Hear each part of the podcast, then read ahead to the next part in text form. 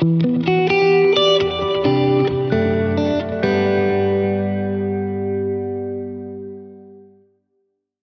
welcome, everybody, to episode four of the Paramedic Podcast. Over the next few weeks, uh, we'll be discussing paramedic stories. As you know, last week we had Troy on the show and have had some really good feedback about organ donation. So thanks for everyone to reaching out to me after that uh, podcast. It was pretty emotional, but um, I think it was something that Troy and his family needed to do. So I was pretty pretty happy to be a part of that for them. Um, I've passed all that information back on to Troy and the family as well. Um, so the last podcast as well, it's had the most listens out of them all. So um, looks like you guys really enjoy listening to to the stories of paramedics. So as paramedics, there's always a paramedic that we most look up to, and for me and many, that's Pete Davidson. A term we use in paramedicine is when someone becomes shiny. And it doesn't get shinier than Pete. 35 years as a paramedic, uh, most of which was a mobile intensive flight paramedic split between Victoria and Queensland. Uh, mainly known for his infamous rescue in the 1998 Sydney to Hobart, which then led to him on a led him on a journey around the world, giving motivational speeches based on this rescue. So, Pete, introduce yourself to all of our listeners. Hey, Riz, thanks for having me. It's uh, great to be here. I just hope I can keep up the credibility of uh, all your work. yeah, um, I'm, I'm, currently retired now, only just retired, but I've been a paramedic uh, for the last 35 years. Mm-hmm. And uh, I started down in Victoria, um, my career down there. Um, I spent 28 years down there in Victoria, and the the, uh, the, last seven of my years up here in Queensland, as you know. Mm-hmm. For the last 22 years I was down in Victoria, I worked on the Victorian Air Ambulance Rescue Helicopter, which was known as Helimed 1. And uh, prior to that, I was a, a road paramedic down mm-hmm. there and then came up here as a critical care paramedic uh, to uh, spend my last years. Yeah, because yeah. you kind of sped through that whole process. So by the, by the time that you'd been in as long as me, you were already a flight paramedic working, weren't you? Yeah, it didn't take didn't take me long. It surprised me that uh, how quickly I became a an intensive care paramedic or a MICA paramedic. So mm-hmm. I was employed down there for, I started in 86 and by uh, 1991 I was on the aircraft working as a MICA paramedic. So that is hectic. Um, yeah, that is hectic. And it was a, a, a lot of pressure. It was yeah. very challenging, but mm. you know, it was a great, it was a great challenge and enjoyed every minute of it. So yeah. I wouldn't change a thing, but you were very young, very naive. Definitely. And, uh, so, yeah, how old were you at that time? At that time, I would have been I started when I was 28, so I would have been 33, probably, or 32, 33. Mm. Yeah, yeah. Mm-hmm. That's my age. Yeah. yeah. There you go. Now you're making me feel old. not at all. So, um, what sort of inspired you to become a paramedic? I remember we spoke about this the other day. Yeah, well, I really had no inclination or inspiration at all to become a paramedic. I was actually, I just hated the job I was in at the time. And uh, my father pushed me into doing an apprenticeship as a, as a 15 year old, of course. He wanted his son out working. So, mm he said, "No, you're going to be a welder," you know, and I didn't even know what a welder was. and uh, so anyway, you just do what your father tells you to do. And I took up an apprenticeship as a, a boilermaker welder, and I hated every second of it. Just mm. I was mm. never any good at it. Um, never enjoyed it. Just knew I didn't want to do it for the rest of my life. But finished off the apprenticeship, and I did spend uh, a couple more years, probably six years, doing that. Mm. And just, uh, I was, I was just not good at it. I just knew it wasn't me. It wasn't for me. And I was driving home from work one night and um, one afternoon, and I just passed the ambulance station and saw the big ambulance emblem up on the on the pole there, and I thought, oh, I wonder what you got to do to become a paramedic. So I just pulled over. I walked into the station and um, asked to speak to somebody about being a paramedic, and the boss came out to me and and just by chance, he said, "Oh, look, we're." Um, he had a chat, and he, he said, "Look, we're doing um, some an intake in about ten weeks' time. Mm. I'll give you this application form, fill it out, and uh, bring it back to me, and we'll see if we can get you an interview." So that's what I did. I took it home, filled it out, brought it back, and within uh, six weeks, I had an interview, and within ten weeks, I had a job. That's so crazy. It was hey? incre- and I've never mm. looked back. It's just been mm. a, a roller coaster ride. It's been a journey. Uh, I've thoroughly enjoyed. I loved waking up every morning and knowing I was going to work. It was just amazing. Mm. Yeah. Yeah, it's a bit different these days. Like it's come a long way. That's kind of what we're going to talk about next. Because um, for me, um, as you know, like there's a three year university degree and yeah. then the, well, it was a one year graduate internship. Now it's, I think, six months. um, to even just get on road as a graduate paramedic nowadays. Um, but back then it was like more sort of you learn as you go, which I think has its place definitely as well. Yeah, back then we had the actual ambulance school. You went to ambulance school in Melbourne, so Mm. and you were taught by ambulance paramedics and um, Yeah. uh, people with a lot more education than what I had back then. And um, so they would send you to to school three times a year for six week blocks. Yeah. So that you'd go down and you'd learn a package and practice the package down there, um, and then you'd come back and you'd work with the clinical instructor, and uh, you'd actually be able to put that package that you've learned into practice out on the road uh, Mhm. with real people. So Mm. it was a great way to learn, Mm. and that's how they f- they spoon fed you these blocks right through your first three years until you Yeah. become a qualified paramedic. So it was Yeah. a great way to do it. Mm. Yeah. Yeah, and you've so you've pretty much watched paramedicine evolve from that Mm. through now university degrees, master's degrees, registration, Yeah. um, all of the drugs that we have now. So when Mm. you first started, what what could we do? Like, or what couldn't we? No, we'll start with what we we could do because it's probably easier to list that. Well, no, we couldn't do a lot. You know, Yeah. We'd come from the, the early days of just load and go. You know, Mm. um, that was prior to me joining the ambulance service. So it was pretty much just patch them up, chuck them in the truck, and get them to hospital. But when I first started, I think we had about four drugs you could use, and um, What were they? um, oxygen. We loved yeah, oxygen, back then. yeah, everyone, we all had oxygen. We had an inhalation anaesthetic, um, uh, which we was fed through a what they call a Komesaroff, which was a uh, it was penthrane basically Hmm. methoxyflurane. Uh, we had we had that. so that's the green whistle. That's the green whistle, Yes. yeah, but it was fed For all through of our a, other uh, non-paramedic yeah, mixed with some oxygen through this big clunky machine that you used to, to you carry around with you. um, and we had uh, we took a then we got some GTN in, which was a huge thing Mm. um, for chest pains.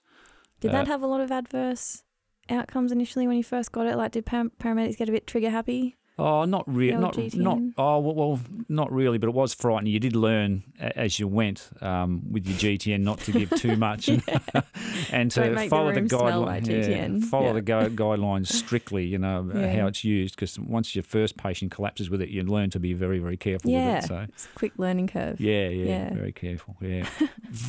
And adrenaline? Yeah, adrenaline. We certainly had adrenaline. Yeah, that, that- and that was the extent of the drugs when we first started. Mm. Adrenaline for your cardiac arrest. So Yeah. And Yeah. we're talking about evidence based medicines really directing uh, paramedicine these days. You know, like we've come a long way from. From that now, where we, we can, you know, you guys can intubate and yeah, we can give uh, a massive array of drugs. yes, yeah, that's right. Mm. Yeah, we had um, in the early days. Uh, I- suppose the best examples are when I started on the aircraft. The aircraft is sort of working on the helicopter was your, your pinnacle of clinical experience. Um, Still is, yep. Yeah, and uh, in the early days with limited uh, protocols and, and access to drugs, um, we would be transferring uh, ventilated patients from the major rural hospitals down to the metropolitan hospitals in Melbourne. And because we didn't have, and these patients would be ventilated and have to be paralysed, sedated and paralysed, of course. And uh, so we had ex- we had sedation drugs back then. Uh, we'd had progressed to having uh, morphine midazolam to sedate your patients, but they'd never give us any uh, muscle relaxing a paralysing agent to paralyse the patient who was ventilated. What they would, or what we were asked to do or forced to do, was uh, they they administer the patient the paralyze, paralysing agent at the hospital. So it might be pancuronium, you might get eight milligrams of that. They administer that to the patient prior to leaving. You have a 45 minute flight from there down to Melbourne, plus your transfer times from the hospital to the airports Mhm. in and out. So by the time we got to anywhere near the hospital, you know, you could be 15 minutes out from the hospital, the paralysing agent's wearing off, and that can be a disaster Mm. at 4,000 feet with a, Yeah, not a ideal. patient waking up with a tube down their throat. And it wasn't unusual to be uh, sitting on patients when you're landing and holding the, holding your arms down so they don't pull the tube Yeah, out, you wow, know, while they open the door and you got them inside to, to paralyse them. So you talk about evidence-based medicine. Once Yeah. that happened a number of times and it was being reported on the There was on- enough evidence on to your go. clinical worksheet, there's enough evidence there. Yeah, after about 12 months of that or, or multiple instances of that, Mm. they they actually gave us the the paralysing agents, which was a great relief. Oh, great. Yeah, yeah, definitely for the yeah. patients as well, I imagine. So, um, Pete, I just got, want to touch on this because I think it's a bit of a funny story. Do you Yeah. remember our first job? I think you remember it now because I brought it up the other day. Yeah. But the first time I ever saw Pete, I knew who he was um, through all of the paramedic talk about this this man who was involved in this incredible rescue.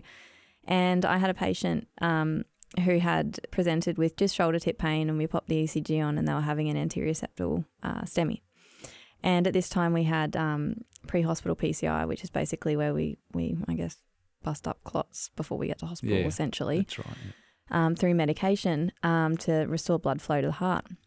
And Pete Pete rocked up, uh, and I was the treating paramedic. And uh, I turned around, I saw it was Pete, and I couldn't talk. And Pete was like, well, "So what do we have, guys?" And I was like, "Oh, oh STEMI." And I'm like, "Oh, this man probably thinks I'm having a stroke." I couldn't talk. and then he just swans in, and you know, patient's done, and does all the drugs, and the patient, you know, returned to almost returned to baseline. I think that ECG from Yeah, I memory. remember now, yeah, he re- responded very well. Yeah, Well, yeah. yeah, once I got over the initial starstruck um, incident.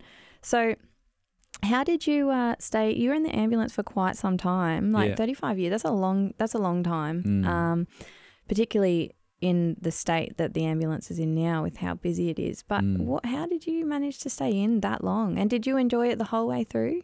Yeah, and I think that's what um, creates the longevity of the whole thing. Um, I I just found it reward. Well, you know what it's like yourself. It's so rewarding to help somebody.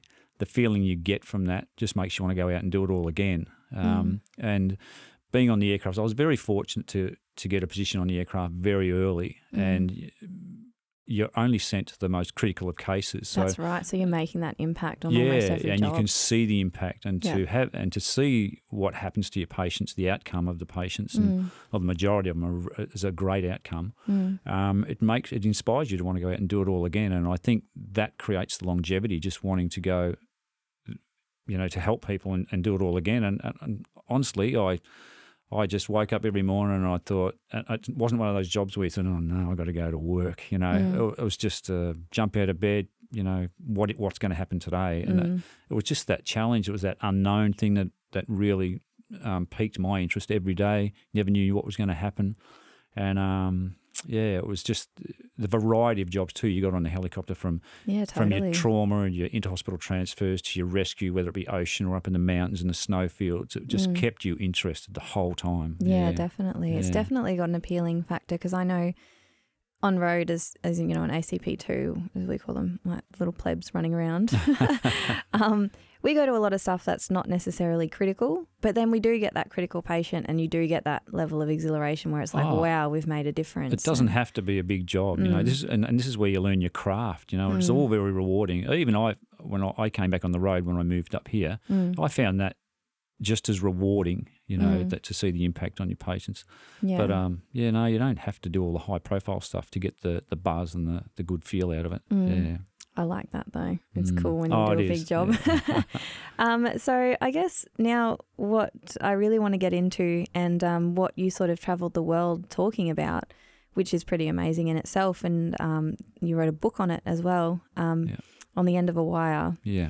And um, so the Sydney to Hobart, what what happened? So you were tasked as the mobile intensive flight paramedic at that time, and you were on the what was it called? The helicopter. The helicopter, Helimed 1, or Hem, Helimed. it's actually known as HEMS 2 now, down in, uh, Hmm. located down in Latrobe Helimed Valley. one sounds yeah, cool. Helimed 1 yeah, was we'll cool. go. We'll yeah. roll with that. Um, Yeah, so yeah. let's let's kind of get in into that because Sure. that that was an epic story.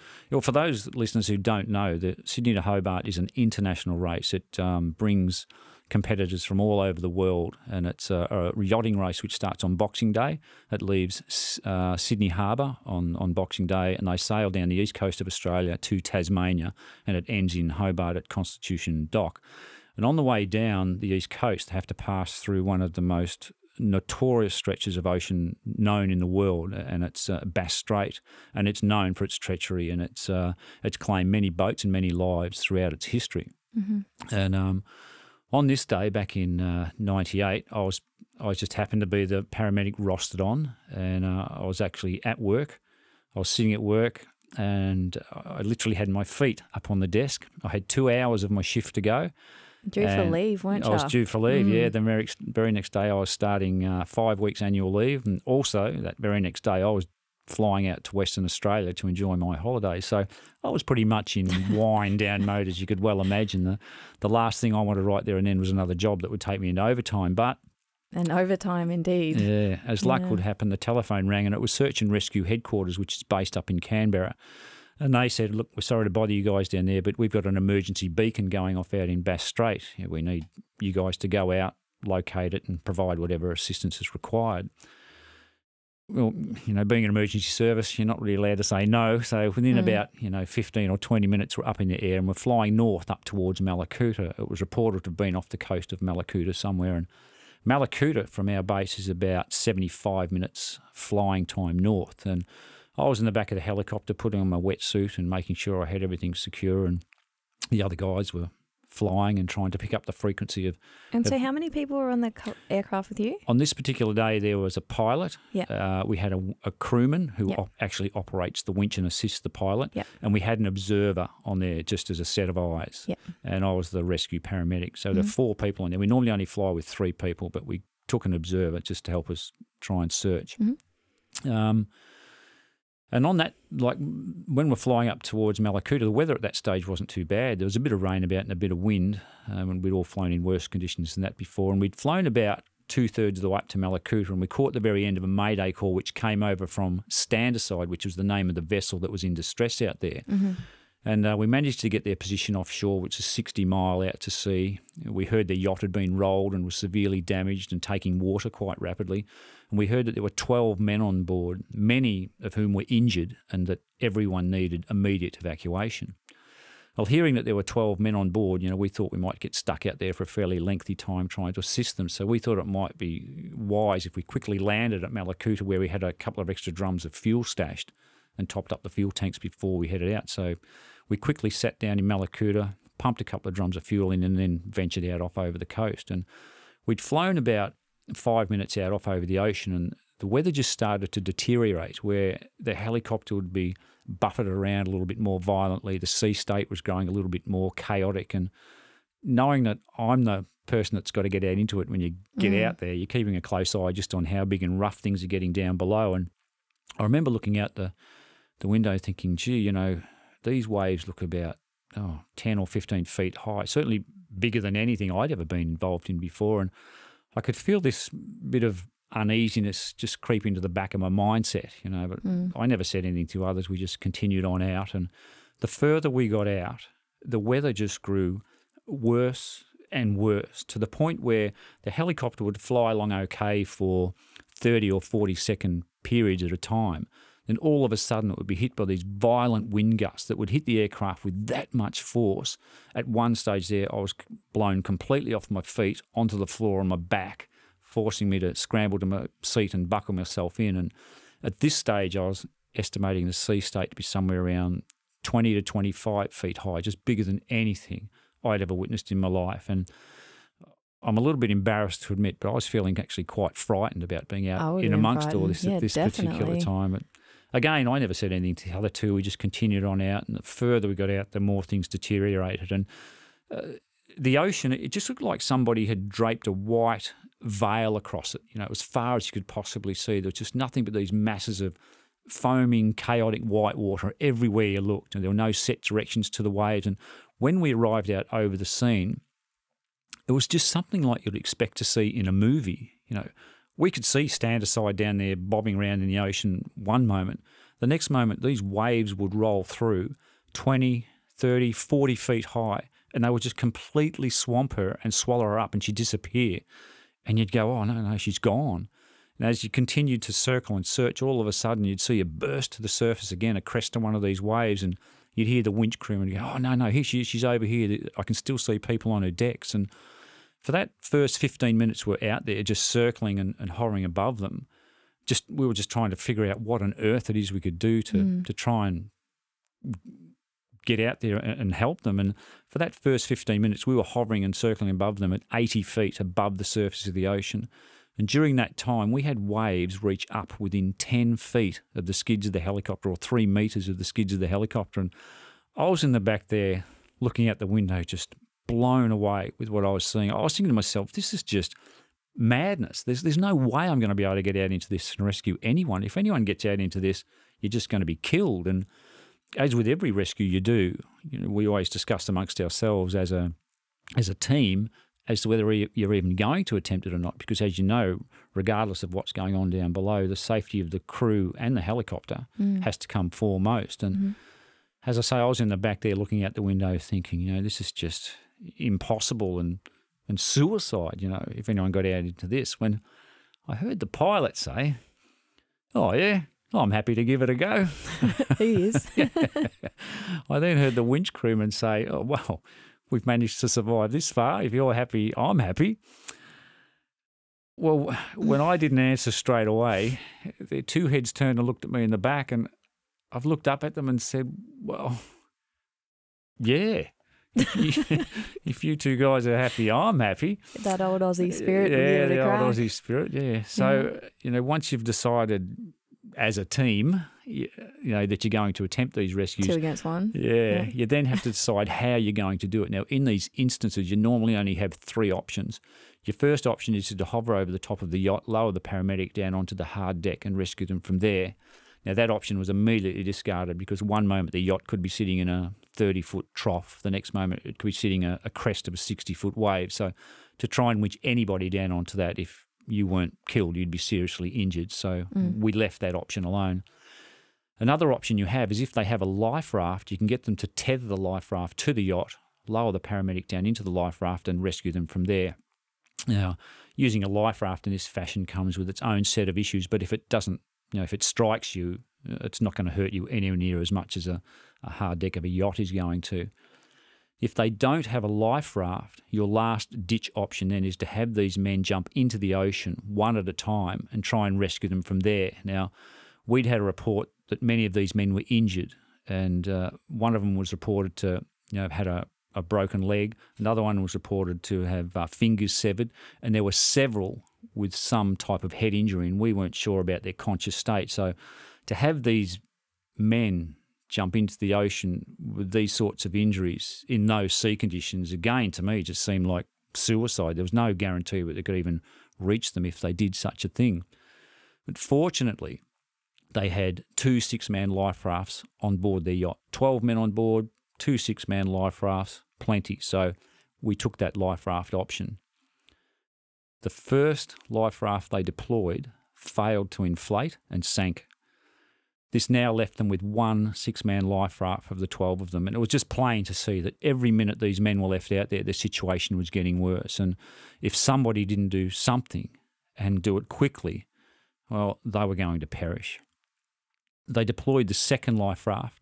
That one inflated. They tethered it to the yacht, and that one's the one we used to, for the rescues. And as I say, I was in the in the back there, um, sitting in the aircraft and all decked out, ready to go. And to conduct when you conduct the winching, it's all done from the rear of the helicopter, and uh, which is behind the pilot's head. And the pilot is actually unable to see what's going on down below. It's actually the winch crewman who controls the movement of the helicopter talking to the pilot, painting him a verbal picture of what's going on down below, telling him to move the aircraft forward, back, left, right, up or down a mm-hmm. certain distance so he can pinpoint the paramedic into a particular target.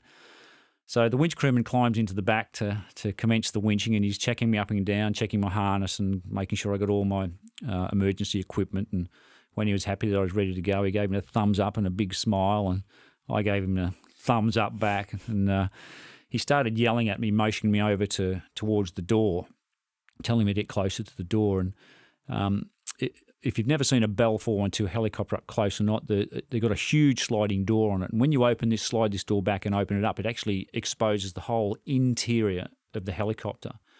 Well, when he slid this door back and opened it up, we were hit with this needle type rain and these winds with such ferocity you couldn't look outside. The rain striking on any bare skin you, actually caused you pain. And you you will often hear people describe hurricane force winds. They say things to you like, "Oh, it sounded like a train was coming through the place." You know, I couldn't I couldn't tell you it sounded like a train, but I could tell you the noise of the winds striking the frame of the helicopter overwhelmed the noise coming from its two jet engines, and that just increased my anxiety and my fear up another three or four levels, my heart rate up another 20 beats if it wasn't beating fast enough already. And I was sitting on the floor there, just petrified at the thought of having to get out in amongst all this. And while I was sitting there, there's another small door we have to open up on the helicopter to conduct the winching. And we call this the quarter door. It's just a very narrow rectangular door. When the winch crewman cracked this door to open it up, the winds caught it. They snatched it out of his hands. It blew it clean forward off its gas struts. It smashed round forward into the pilot's door and got wedged in underneath the pilot's door handle, which now meant that if we happened to ditch in the ocean, this pilot has lost his primary means of exit or escape and he would have to find some other way to, to get out of a sinking helicopter. And I was sitting on the floor there watching all this unfold, just thinking to myself, no, no way, this is just madness. We got to have a we got to have a rethink about this whole thing. And I was trying to catch the eye of the winch crewman to look at him, you know, and give him this concerned look that I had. And when I finally caught his eye, he just winked at me and he told me to get out onto the skids, you know. so and off you went. Off I went. I climbed out onto the skids and I was standing there waiting to be lowered down. And all of a sudden, the, the winch crewman, he reached out and he grabbed me by the shoulders and, and he just dragged me part way back into the helicopter and he yelled in my ear. And he said, Pete, he said, mate, this is it. Everything's up to you from here on in. From this moment on, you call all the shots. He said, when you've had enough, you just say. I looked back at him and said, mate, I've had enough. but I think he thought I was joking because he just laughed and started to lower me down. So.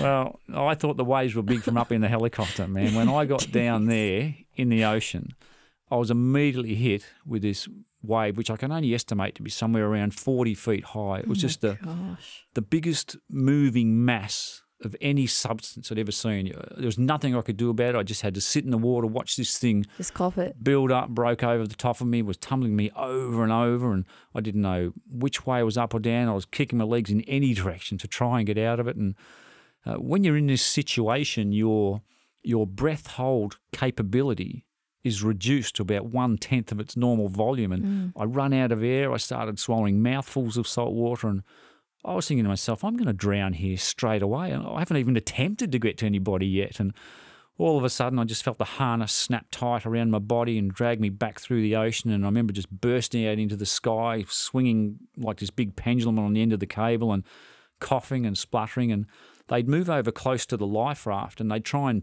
pin me, pinpoint me into the raft, but they'd miss. And I'd land back in the ocean and more waves would just hit me and, and wash me further back. And if that didn't happen when they got close to dropping me into the life raft, the helicopter would be blown off course by these violent wind gusts. You know, with me being attached to the cable, mm. I just get dragged wherever that went. And if that wasn't happening, when they got close to pinpointing me into the life raft, the yacht would be picked up by these huge waves and dragged 50 or 60 feet further on, which would drag the life raft with it. So for the next 20 minutes I was down there in the water, we just played this game of chasey with this life raft. And uh, right throughout this 20 minutes with each wave I had to battle, each try, effort trying to get to the life raft, I could just feel the energy being sucked out of me. And mm. I just didn't know how much longer I could continue this on for. And at the end of this 20 minute mark, I just felt myself being lifted back up out of the water and up into the back up to the aircraft. And when I got up to the door of the helicopter, the winch crewman was there on his knees and he had his hands out to the side, shaking his head and shrugging his shoulders as if to say, Well,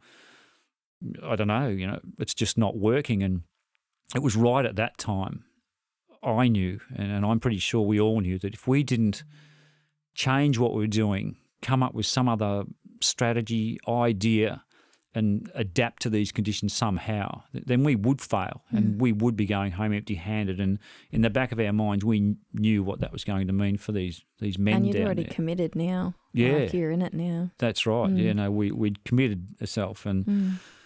Um, for the next one or two minutes, I just sat on the floor in absolute silence while we circled, just trying to come up with some other idea. And I said to the winch crewman, I said, look, just have one more go. Stop trying to pinpoint me directly into the life raft. Just dump me in the ocean as close as you can to it and let out a lot more loose winch cable. And if the opportunity arises, I'll try and swim that last bit of distance to the raft. Now, one of the things the winch crewman does not like to do is let out a whole heap of loose winch cable. It's extremely dangerous to do so. It can get entangled around any damage, any rigging trailing from the yacht or around the yacht or the life raft itself or around the rescuer's body as well. It's a, a six millimeter steel cable, stainless steel cable. It's extremely heavy for the rescuer to, to drag through the water. It fatigues him twice as quickly as, as what it normally would. So they'd rather keep the cable taut to reduce those dangers in your fatigue levels. Mm-hmm. But that that uh, technique clearly wasn't working. So he just nodded his head, acknowledged what I said, and he threw me back in the ocean. And I landed about 10 or 15 feet from the raft. And it took me three or four more attempts, but all of a sudden, I just got this break in the ocean state and I started kicking my legs like crazy towards the, la- the raft. And I suddenly found myself at the side of it and I grabbed hold of the edge and flung myself over and in. And when you go down to rescue somebody, you have to take down a particular harness to to lift them up in. And the, the harness we used on this occasion was just a simple belt. You know, it wraps around their back, sits up underneath their armpits. You click it up at the front, and when you're ready to be winched out, you just hold your arm out horizontal. You give the thumbs up to the winch crewman. He can see that you're ready to go, and then out you lift it. It's, it's not a very secure device to put anyone in. If they lift their arms up or they're forced up at all for any reason, they can slip straight back out into the ocean. But it was just the quickest technique we had that we could use mm. to get them out of the environment that they were in before they were lost. And I just remember flinging this thing around this yachtsman's back and clicking it up at the front. And I threw my arm out, gave the thumbs up. And the next minute, we were just reefed out of the life raft like this, flying through the air. And we, we crashed back into the ocean. And the next minute, we were lifted up and we're heading up towards the, the, the aircraft. And I tell you to have somebody in this harness being winched up to the helicopter at this point in time after everything that we'd had to go through to finally get to this point in time, for me personally, it was just a feeling of absolute elation, mm. absolute satisfaction. And I've, I've never felt the strength of this feeling either prior to this incident or since this incident on that day. And uh, I know it might sound wrong to you now as you sit here, but in my mind, right there and then, for that moment, I didn't care if I didn't rescue any of the other men. Mm. I just thought to myself, you know, thank God I didn't give up before, and we've at yeah, least got one of these men one. we can get home, you know, mm. and the, the, whole rescue mission hasn't been in vain. And I got him up to the aircraft. I just yelled at him and said, "Get in and get back!" And he didn't have to be told twice to do that. He scrambled in, and, and, right at that time, you know, my confidence just did this mm. 180 degree turnaround. Totally. I felt fantastic. I I had this big smile beaming across my face, and the winch crewman had a big smile mm. beaming across his. And you know, we said we did it. We managed to get one, and we thought, well, if we managed to get one using that technique, why don't we stick with that and see if we can get another one? You know, so that's what we did. We just stuck with that technique time and time again. Each time we went down, we're managing now to bring someone else back up, but with each rescue, it was taking me two and three and sometimes four efforts or attempts to get to the life raft. And I could feel the energy just being drained out of me. And I knew that there was going to be a point in time somewhere here that I just wasn't going to be able to continue and, and people would be left behind. And I wasn't only, you know, battling, you know, my own fears and, and anxieties and uh, and the sea state. I was, you know, I was. I knew we had uh, limited fuel on the aircraft. I was working at such a frantic pace to try and get as many as we could before the pilot had to call it. So this combination of things just worked against you and just drained you of energy so quickly. And a lot of my energy was was spent just trying to keep my own head above the surface of the ocean to get that next breath of air down into my own lungs, you know, to mm. keep myself alive mm. throughout this thing, you know. And there were two times down there that I thought that my life was over and I wouldn't be going home myself. And one of those times was the fifth rescue, and I remember being in the life raft and I was I was near exhaustion. I was having a lot of trouble trying to thread the harness around this yachtsman's back. It was getting entangled in his life jacket and his clothing and some of the rigging which was in the life raft. And I just became tunnel visioned on what I was doing. And unbeknownst to me, there was this huge wave building in the background, which the pilot told me later on when we were back on dry land and the rescues were all over. He said he estimated this particular wave to be 80 feet high, 25 metres high. Unbelievable. The pilot said he was hovering the helicopter at 80 feet when all of a sudden this yacht just appeared, a crest of this wave, in the windscreen of the aircraft and was rolling forward on this wave, about to strike the helicopter. And he just had to instinctively, without any warning to anyone, just grab the controls. He, th- he climbed rapidly and threw the aircraft away to the left to avoid being hit by the yacht. And all I remember doing in the life raft was just going click with the harness, getting it done up around this yachtsman's back, and and uh, and just exploding out of the life raft. I mean, that's the only way I can describe it, like being caught in an explosion where you're stationary one moment, then just hurtling through the air the next. And when you're connected to the winch cable uh, the, as a rescuer, you're connected up front ways. So it reefed me out of the life raft frontways with that much speed and force. I was snapped back in this severe U shape, and I just felt this immediate pain in my lower back. It felt like two bolts of lightning shot down both my legs. Mm. Both my feet started to get went numb and started to tingle. You know, and as a paramedic, you know now that you're in a bit of trouble, and mm.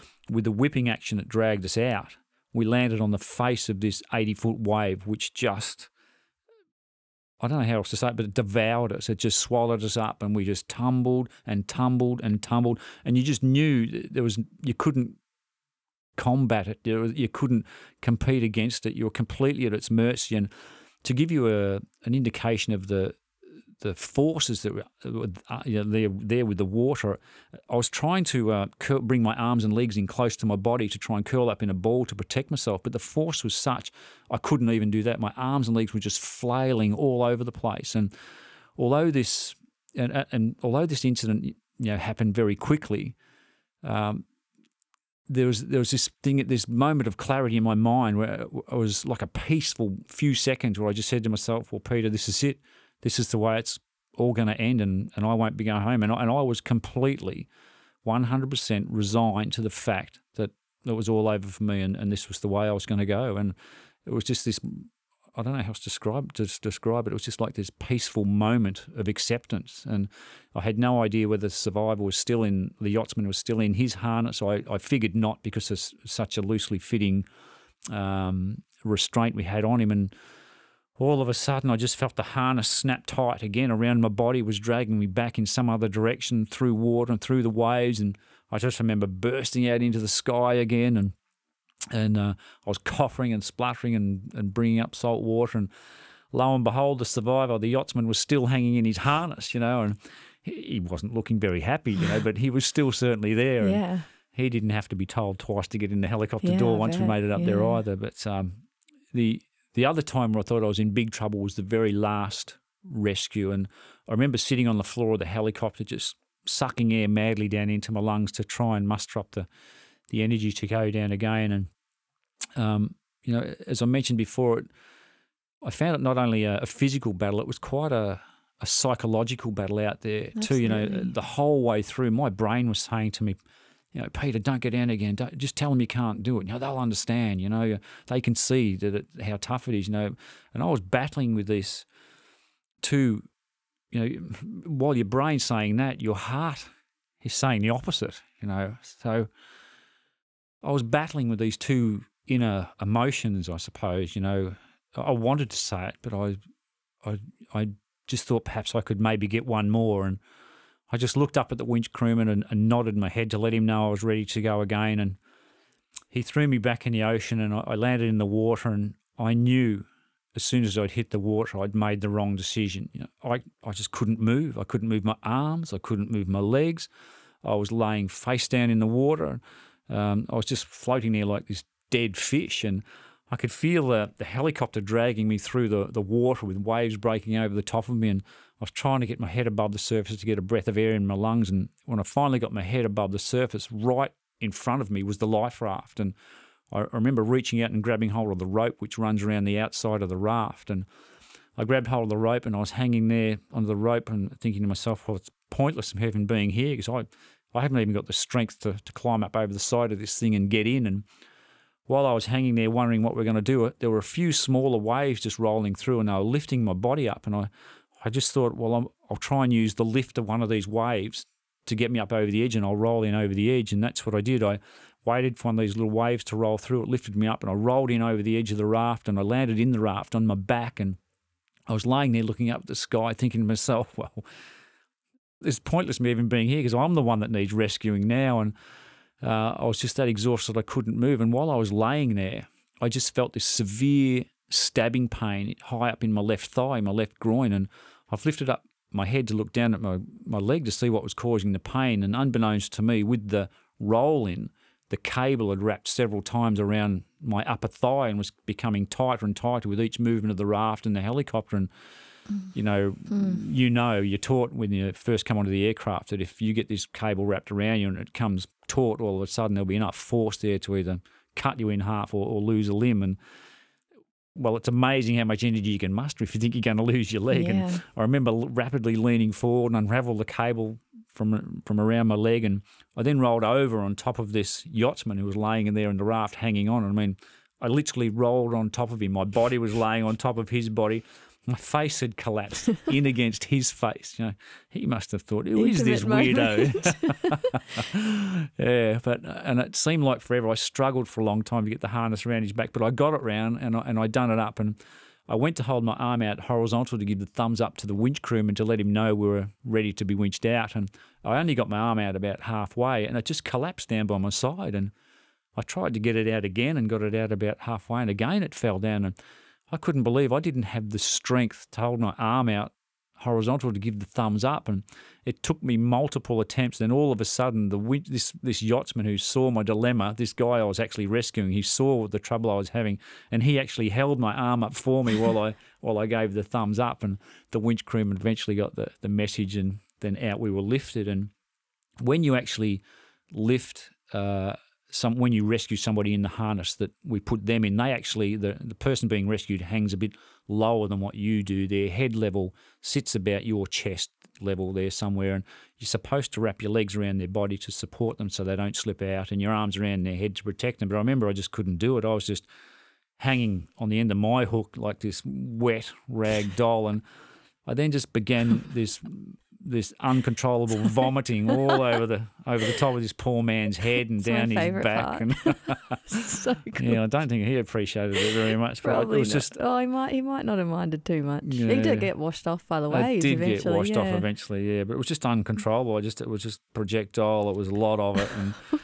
Anyway, uh, one of the other most vivid pictures I have of this whole incident was getting this particular man up to the door of the aircraft. And when I looked inside the helicopter, all I could see was this mass of arms and legs and heads stacked to the roof of the interior of the helicopter. And I looked in and I'm, I'm thinking to myself, my God, there, there's nowhere to put this man. Don't tell me I have to put him back. And a few arms just reached out, they grabbed him and, and they, they squashed him in there somewhere. I'm not sure where they put him, they, they squashed him in there somewhere. And there was always that little bit of floor there left for me. And I remember, you know, just collapsing on the floor, still vomiting and dry reaching out the door. And I knew then that I was beaten and I just wasn't able to go mm. again. And I turned around and looked up at the winch crewman to tell him exactly that. You know, and he was on his knees there, leaning over the top of me with this silly look on his face. And he's, I was just about to tell him that, you know, that mate, that's I can't, I can't handle this anymore. And he's pointing outside,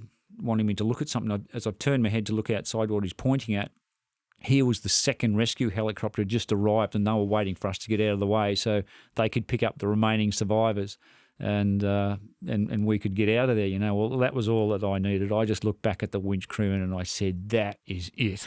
I've had enough." You know, and he said, "Well, can you close the door?" You know? and I couldn't. I didn't have enough strength to close the door. He had to drag it shut, and we then just headed off back into the coast of Mallacoota and we never really said anything all the way back in. We're really just we are being blown around still violently in in this hurricane that we're in. And um, what was the mood like in the? So how many in total? In the end, we ended up rescuing eight of those yachtsmen. Yeah. And what was the mood like on the way back? In, in well, the well, they were very happy. They were yeah. very happy until the pilot said halfway back in, uh, yelled at us. He was losing altitude and power, and the pilot turned and said, "Everyone prepare to ditch. We're going in." Which means you know we were he's losing power in the engines and the storm was forcing us down. The weight of the helicopter, all, all the weight we had in because we were a maximum mm, capacity. Like a recurring nightmare yeah, for these and, people. And I just remember the look on these fa- the face of these men. They were they've gone from this big smile and patting everyone on the back to just you're kidding. You know we're going to end up back in, and now we don't even have a yacht. You know, but the pilot managed to keep it up and and and keep flying, and we got back to um, we got back to land and when we landed, all these the doors on the helicopter were ripped open, and all these men were dragged out and whisked away in various ambulances. And I never got a chance to speak to any of them at all. We were when we like when we were unloaded, they asked us to quickly refuel and get back out and search for. There was another, there were other multiple yachts then in in distress out there, and they needed assistance. So, yeah, not a lot of time for rest. And so, did you go out? We went out. Yeah, we searched. Uh, we had to go out. We were the only helicopter that, at that stage available, and um, one of the things I did mention to you the other day was uh, that second helicopter that rescued the last four from our yacht. They'd landed behind us um, about half an hour later, and they were they were asked to go out and refuel, uh, go out and, and search as well. But as I said to you, you know, before you fly, the the winch crewman and the pilot they go around and they check the aircraft. Well, the winch crewman was checking their aircraft and he just reached up and he grabbed hold of the hook on their winch, just gave it a bit of a twist and turn to have a look at it, and it broke off in his hand.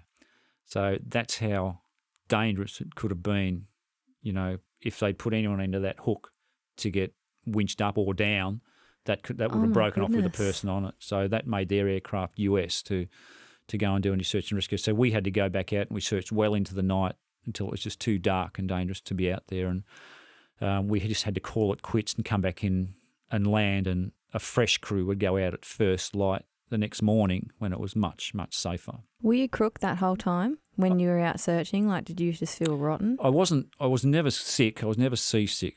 I was scared. I was petrified. Mm. Absolutely petrified. Uh, frightened. Uh, the fear. It's a fear I've never known before. Yeah. Um.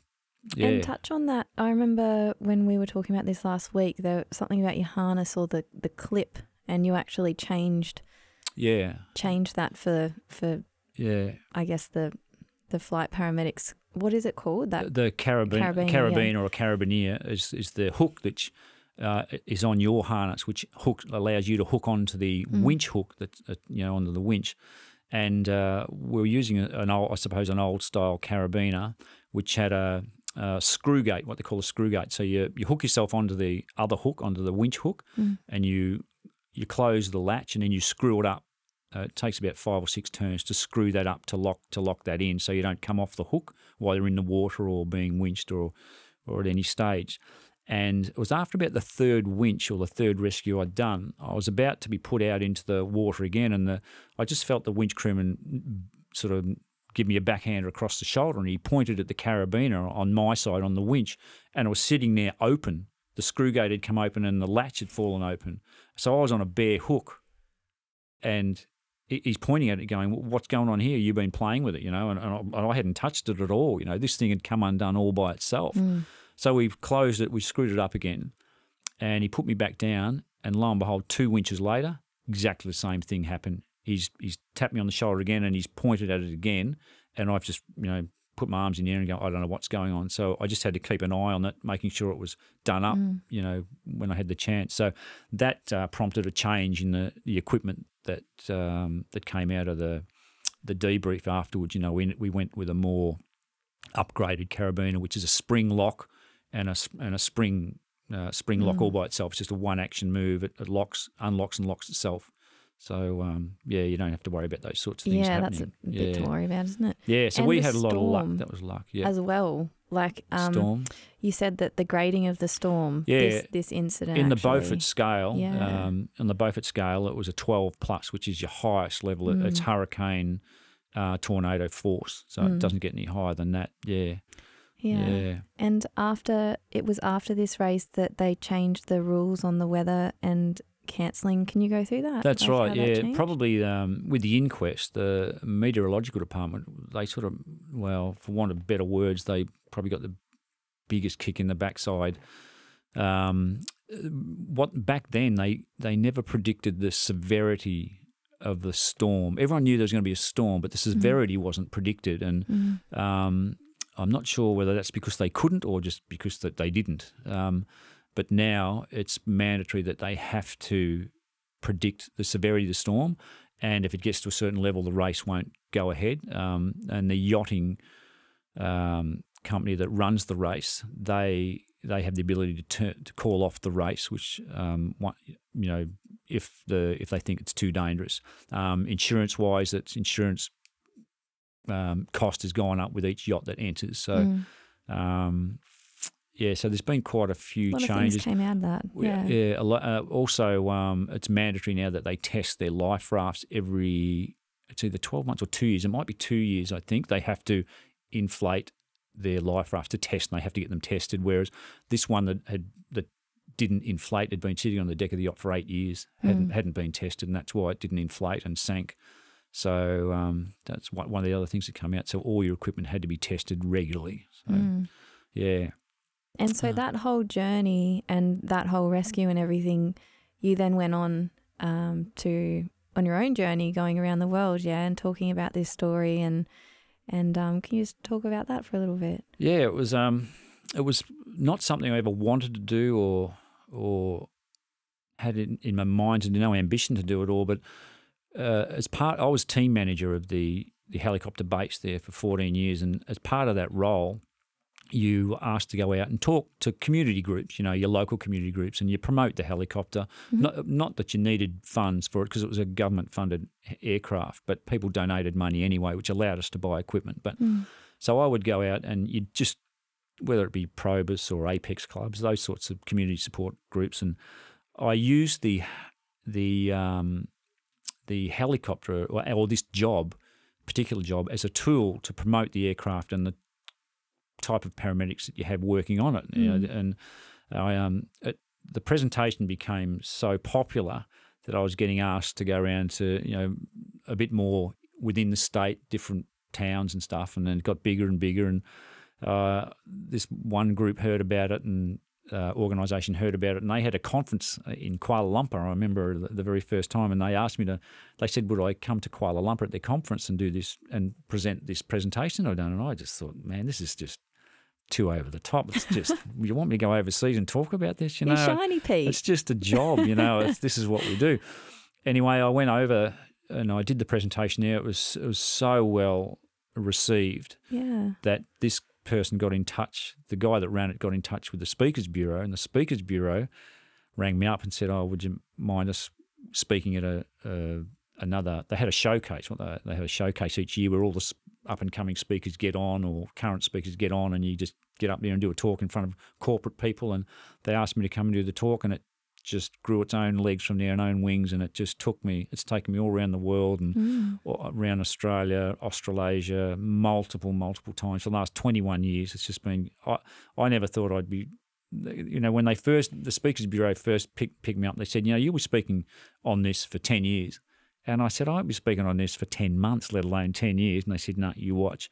Well, it wasn't only 10 years, it was, it was 20 years. And it just, that's just, I don't know, it's the messages in it, I think. It's an incredible story of like Yeah. overcoming fear and strength and It saving people and digging deep, you know? It is. It's got all those, um, I suppose, cliche things that, or messages in it. You know, it's about overcoming your fears, your challenges, and working as a team, and failing, and, and adapting, and success. yeah. And it's got all those in it. And and it's been just a, a journey um, that I just never thought I'd be on. And I've met some of the most amazing people in the world. You know, um, you know just met the Queen. You know, got a personal introduction to the Queen, and um, I didn't know that. yeah, all these major sportsmen and um, world class Olympians, and I've Dude. dined with uh, prime ministers, and you know, it's just I could go on, but it just sounds too big headed to name all these people. But it's a thrill, you know, it's a great thrill, and but I tell you, the biggest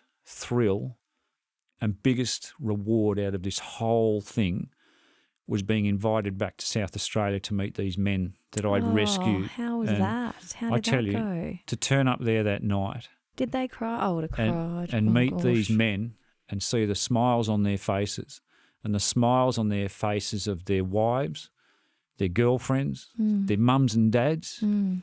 and just feel, you know, the warmth Mm. that the was gratitude. extended to me on that evening. It's worth more to me than any of those other awards ever could, and that's a memory that will live with me forever. Absolutely. Yeah, yeah. Wow. And it was a very emotional. We all turned into emotional wrecks that night. You know, So, Absolutely. I don't know. Oh, uh, would have uh, taken you back to the moment too, you know, a little well, bit. it was it was one of those. Um, see, I kept trying to uh, just everyone kept. I was you know, everyone kept saying to me, you know, it's a great job you've done. You know, to realise what you've done, you know, and and I go, yeah, yeah, you know, but you know, I was just rusted on, and you know, it was it was a, a big job, but we and we were lucky. We had a lot of luck, you know, and came our way, and and it wasn't. And I was trying to sort of keep it down, I suppose, and it wasn't until I got there that night and saw these men, and we just broke down in tears, and it was really then that only I re- sort of realised that this has had far more The gravity an of impact it. Mm. um, than than what I was sort of letting it, and being able to, you know, people said to me, "Oh, did you do you have dreams about this?" And and in actual fact, I did. For the first for the first five nights after the rescue, I would wake up at about three a.m., four a.m. in the morning. And my eyes would spring awake, and I'd had this dream that I didn't rescue anyone. I, I rescued that we'd lost everyone. It was all a failure. And then I'd wake up and I'd go, oh shit, no, no, gee, that's no, that's right. We, that's all right. We did. We rescued everyone. Everything's all right. Mm. And I had this for five nights in a row. And then nothing after that. No, I, I, I think that's uh, an example of the pressure that that the subconscious pressure that goes on in your mind. You know, um, it was a, it was a, it was a, even though it was a success story, the pressure that's put on you emotionally, physically, does embed itself in your brain there somewhere, and it, it does. That's a lot of pressure for one person, you know. Like for you, I mean, essentially, when you were put in there, like it, it's on you, you know. it it is. Even though it but was a team effort, and it is Yeah, your ro- it, yeah, it is your role, Mm. but that's not something that you would ever think would ever happen either. no, no, that's you know, right. like you were just unbreakable. It was just um, look. It was a once in a hundred year storm. It was one out of the box, and I've I was just happened to be the help, the the paramedic that was rostered on that day, and you know we had a lot of we had a lot of things go wrong. We we had a lot of luck, and uh, my mother tells me we even had some divine help out there. You know, it wasn't only you rescuing those people because there, was one stage before I, I think I mentioned to you last week. There was a stage there before I even got out the door, I was sitting there on the floor, petrified at the thought of having to get into this, and the fear, the fear inside me was just controlling everything I did. I couldn't couldn't keep my hands still, you know. And that 20, first twenty minutes I was down there in the water, I was petrified. I was I just thought I was going to drown for that whole twenty minutes. And when I got back up into the aircraft and we sat there after failing and not being able to for that first twenty minutes, not being able to get to anyone, I, I remember just sitting there on the floor and you could call it a prayer because I, I would think I, I think I was asking someone. I was, uh, uh, I, and I remember saying to myself, or asking someone. I said in my head or in my mind, "Can you please just get? If I could just please get rid of this fear. Can you please get rid of the fear?" And all of a sudden, click, like that, gone. Wow. It was just gone, Riz. Hmm. And I have no answer for it, but it was gone as the minute those words left my lips, gone, completely gone. And there was no fear, and, and the result was what it was. We ended up rescuing all these guys. And I, my mum's always been a, one, a, a believer and, and in the spiritual side of things. And I'm a bit spiritual, but I think this Yeah. job opens you up to that a lot. And a Yeah. an experience like that, and then the waves helping you up a little bit. You know, there's something going on there, man. Yeah, that's right. There were there were some things that some things that happened that you Mm. you couldn't that I, you can put down as luck. Yeah, and I, my mother would be the only one that I I you know, sort of originally mentioned this thing to. I was a Mm. bit embarrassed about sort of saying that I asked for help, and and she said, you know, it wasn't only you rescuing people out there. You had some help. You know, you had Mm. you had other help out there as well, and uh, you know, I believe her. I think she's Yeah, right. definitely. Yeah. Mm. What an amazing, amazing story. Honestly, I've heard that. You tell me that. I think a couple of times, but every time I hear it, I just love it more. um, I think uh, what advice would you, you know, you've had such an incredible career. You've had so many roles. You've worked in different states. You've worked, you know, on road, up in the air. What advice, I guess, would you give to paramedics wanting to follow that sort of Mm. path? I guess, like what what would you, My, you know, tell my, them to do? My advice would be that if if that's your ambition and you want to do it, grab it with both hands and go and do it. Don't don't listen to what other people are saying. Mhm. Um, if there's any negativity negativity around your goal that you want, don't listen to it. Um, people said to me, I found out later on uh, when I first started to do MICA. I, I was always a fitness fanatic, always have been. I Mhm. played, and all, everyone said to me, "I'll never pass MICA." And MICA I'm for the mobile intensive care, which is a, a yeah, it's just a qualification in- higher. uh, that's grade, the highest Yes. Yeah grade you can get in Victoria. Mm-hmm. Um, I heard feedback after I actually passed the MICA exam that people were saying he won't pass. He's just a jock, you know, just a jock. And if if I'd heard that and listened to that, that might have it could have influenced me, or it, it probably wouldn't. It makes me go harder actually at things, but. They're the sorts of things people don't think you can do it. Some people might tell you that they don't think you can do Mm. it. If you want to do it, grab it with both hands and go for it, and Mm. and put every effort into your to your goal because you'll get there. You will get there. Mm. Um, you know, it's just that's probably the best advice I can give. If it's your dream and you want to do it, go for it. Go for it. Grab it with both hands and put the work in. You've got to put the work in. There's no easy way to do it. Mm. Um, but once you get there and you achieve your goal, I tell you, the world opens up to you, and uh, you know, it's just opportunities come your way. It's just incredible. I could just imagine there wouldn't be a more exhilarating role with what we do than that. I feel like it's just that. I guess the On the aircraft, you mean? yeah, The yeah, like the yeah. level up. yeah, it's the pinnacle of your your clinical uh, side of things within ambulance. It's um, you're the testing ground for all new guidelines and protocols that you know that might may eventuate down the down the line onto Mm. the road crews. You know, so if there's any new you know Holding equipment the that might, torch. yeah, uh, they they usually use the te- the helicopter guys as the the test dummies, I suppose, uh, to try out this new equipment or this new guideline or new protocol and Mm. if it's a success, um, uh, if it's a success, then usually that's handed down onto the road. So the road crews. So Mm. yeah, it is. It's just a it's a wonderful vehicle uh, to be involved to to be involved in. Yeah. You know, to in ambulance. Uh, it's it is. It's just another world. It's a different world, A different world, and you get a cool jumpsuit.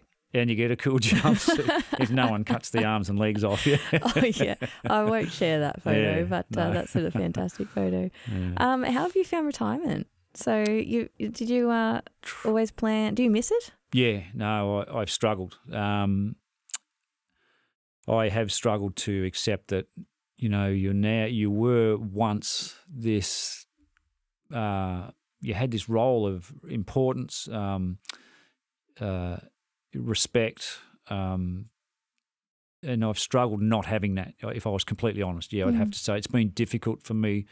You know, I knew I knew I'd have that, I, but I uh, uh, until you get in and and do and take retirement up, and until you get into the middle of it, and you go, man, all I can do now is I can play golf, I suppose, you know. Or Mm. and don't get me wrong, I love playing golf, and I love keeping fit and healthy still, and I, I've got all these things I do. My days are full. I'm n- I'm never sitting down. I'm always doing something, but it's hard to replace ambulance, you know, the, and the career that you've had. But it's always something I knew in my mind that this is coming, this is going to come one day.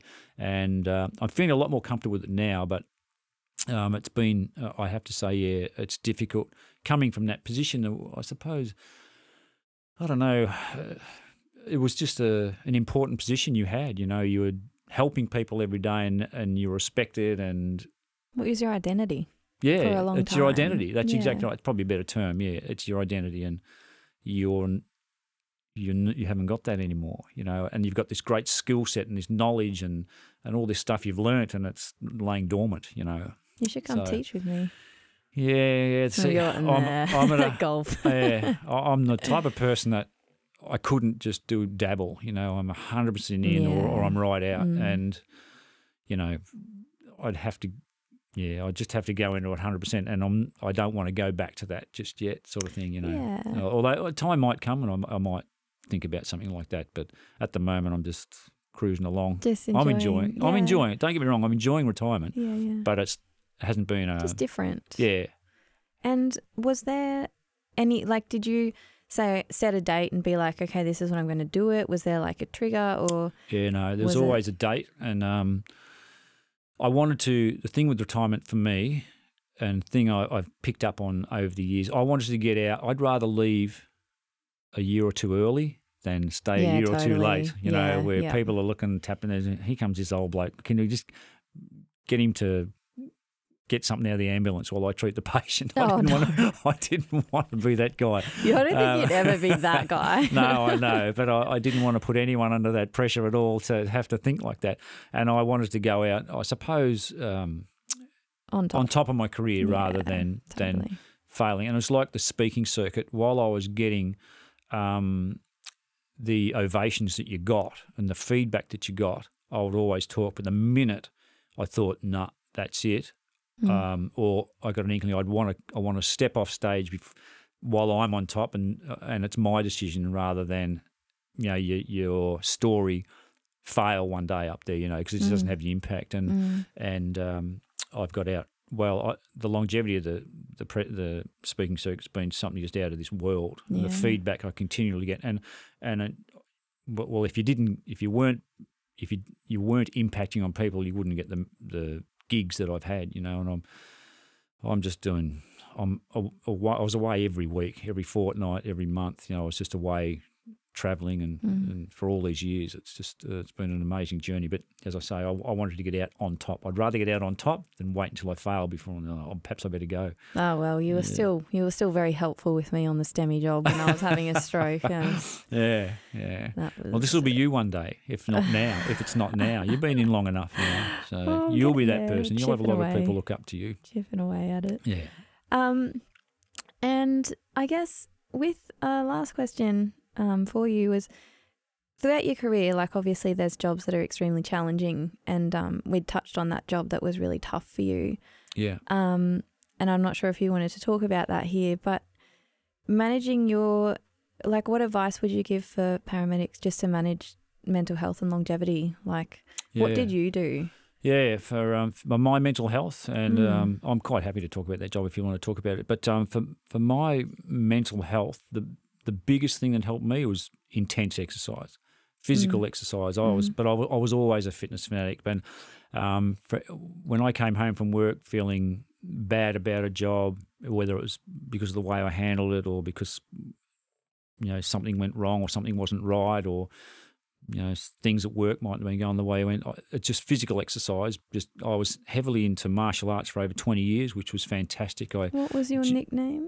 Uh, yeah, Chuck. I grew up with Chuck. Chuck. yeah, yeah, Chuck yeah. who? Yeah, it was a. a a um the the guys related that to Chuck Norris somehow. yeah. One guy, one guy, one day mentioned that name to me, and it everyone just, just picked stuck. up on it, and it stuck. Yeah, so I grew up in Victorian Ambulance Service, known as Chuck. So, um, Fantastic. yeah, no, but it, physical exercise helped me. Um, was that's probably the key one for me. Whenever I felt pressure, um, uh, or even uh, emotional pressure, I, I was, if I didn't go for a run, I went for a swim or I went for a ride. I was into triathlons, he, you know, heavily for about fifteen years there too, and all that training.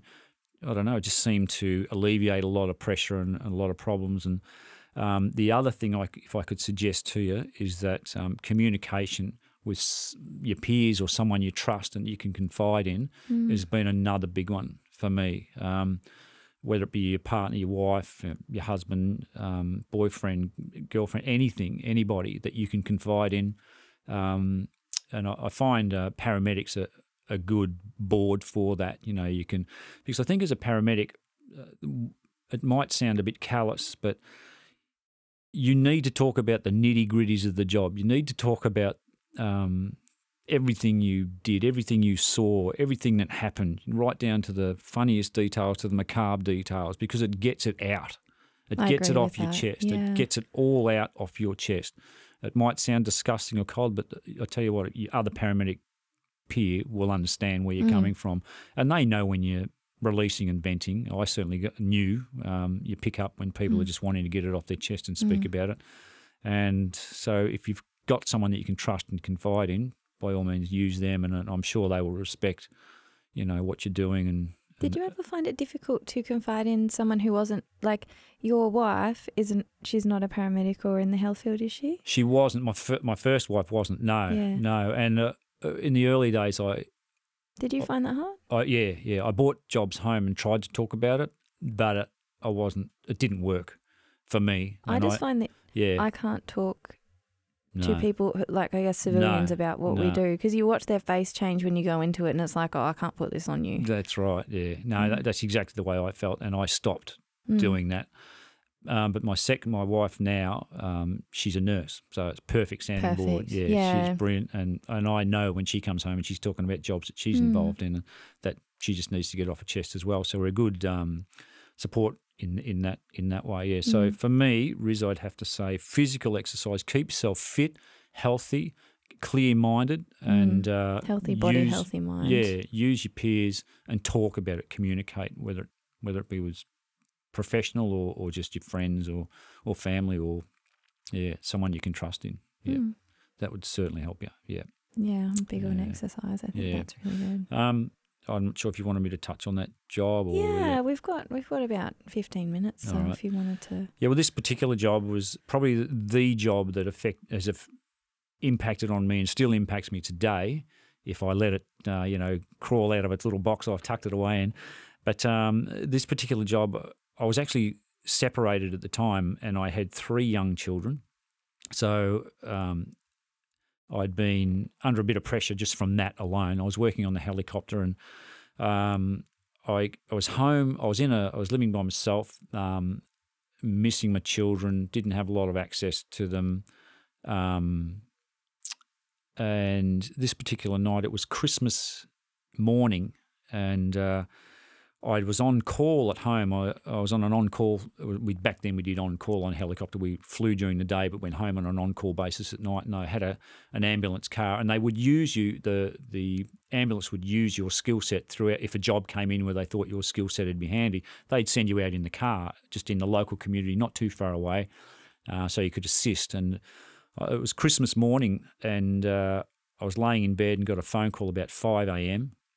And um, I got up. The job was only about 200 metres down the road from where I lived, so I had no time to. It was a pedestrian. The job was given to me as a pedestrian, and I, so I had no time just to throw the you know my uniform quickly on, jump in the car. I had no time to prepare, think. uh, Didn't even didn't know what sort of pedestrian was. Was an, an adult, adult or a child, and um, I went about two or three hundred metres down the road into this court, and I was confronted with this huge garbage truck, which had run over a little eight-year-old boy and crushed him. He was out riding his brand new bike he just got from Santa that morning, riding it around the court, and the garbage truck had driven into the court to pick up garbage bins. He couldn't. He couldn't drive around the court because the court was too small. So he tried to reverse out, and he reversed out over this little eight-year-old boy, Christmas morning. And when I turned up, there was one other paramedic there by himself. He'd arrived just prior to me. Well, it, it was quite obvious this little boy was deceased. Uh, the trauma was that that bad. We worked on him for a little bit, but we knew it was was hopeless. And when a few more people started to arrive, we got a few more details. I found out that this little boy belonged to a friend of mine I grew up with, went to school with, played football with, and was good friends with. And he was living next, just he was at the house. It was happened right out in front of his house. So this is immediate because you know this person. This you- you've got to go in and tell them that the little boy's passed away.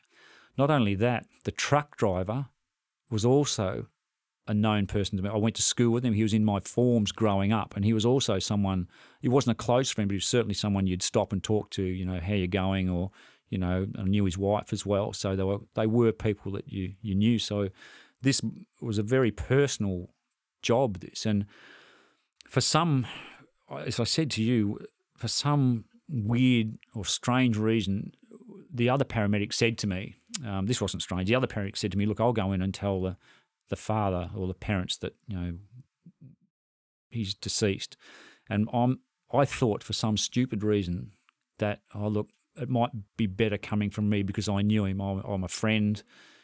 It might come across a bit better, and I could do it a bit gentler, or I don't know. I don't know how do you how do you do tell never- someone a gently? good way. It's not a good way. There's no there's no way. But I Mm. just for some reason I just thought it might be better coming from me. So I said, look, no, look, I'll go and I'll go and tell the dad.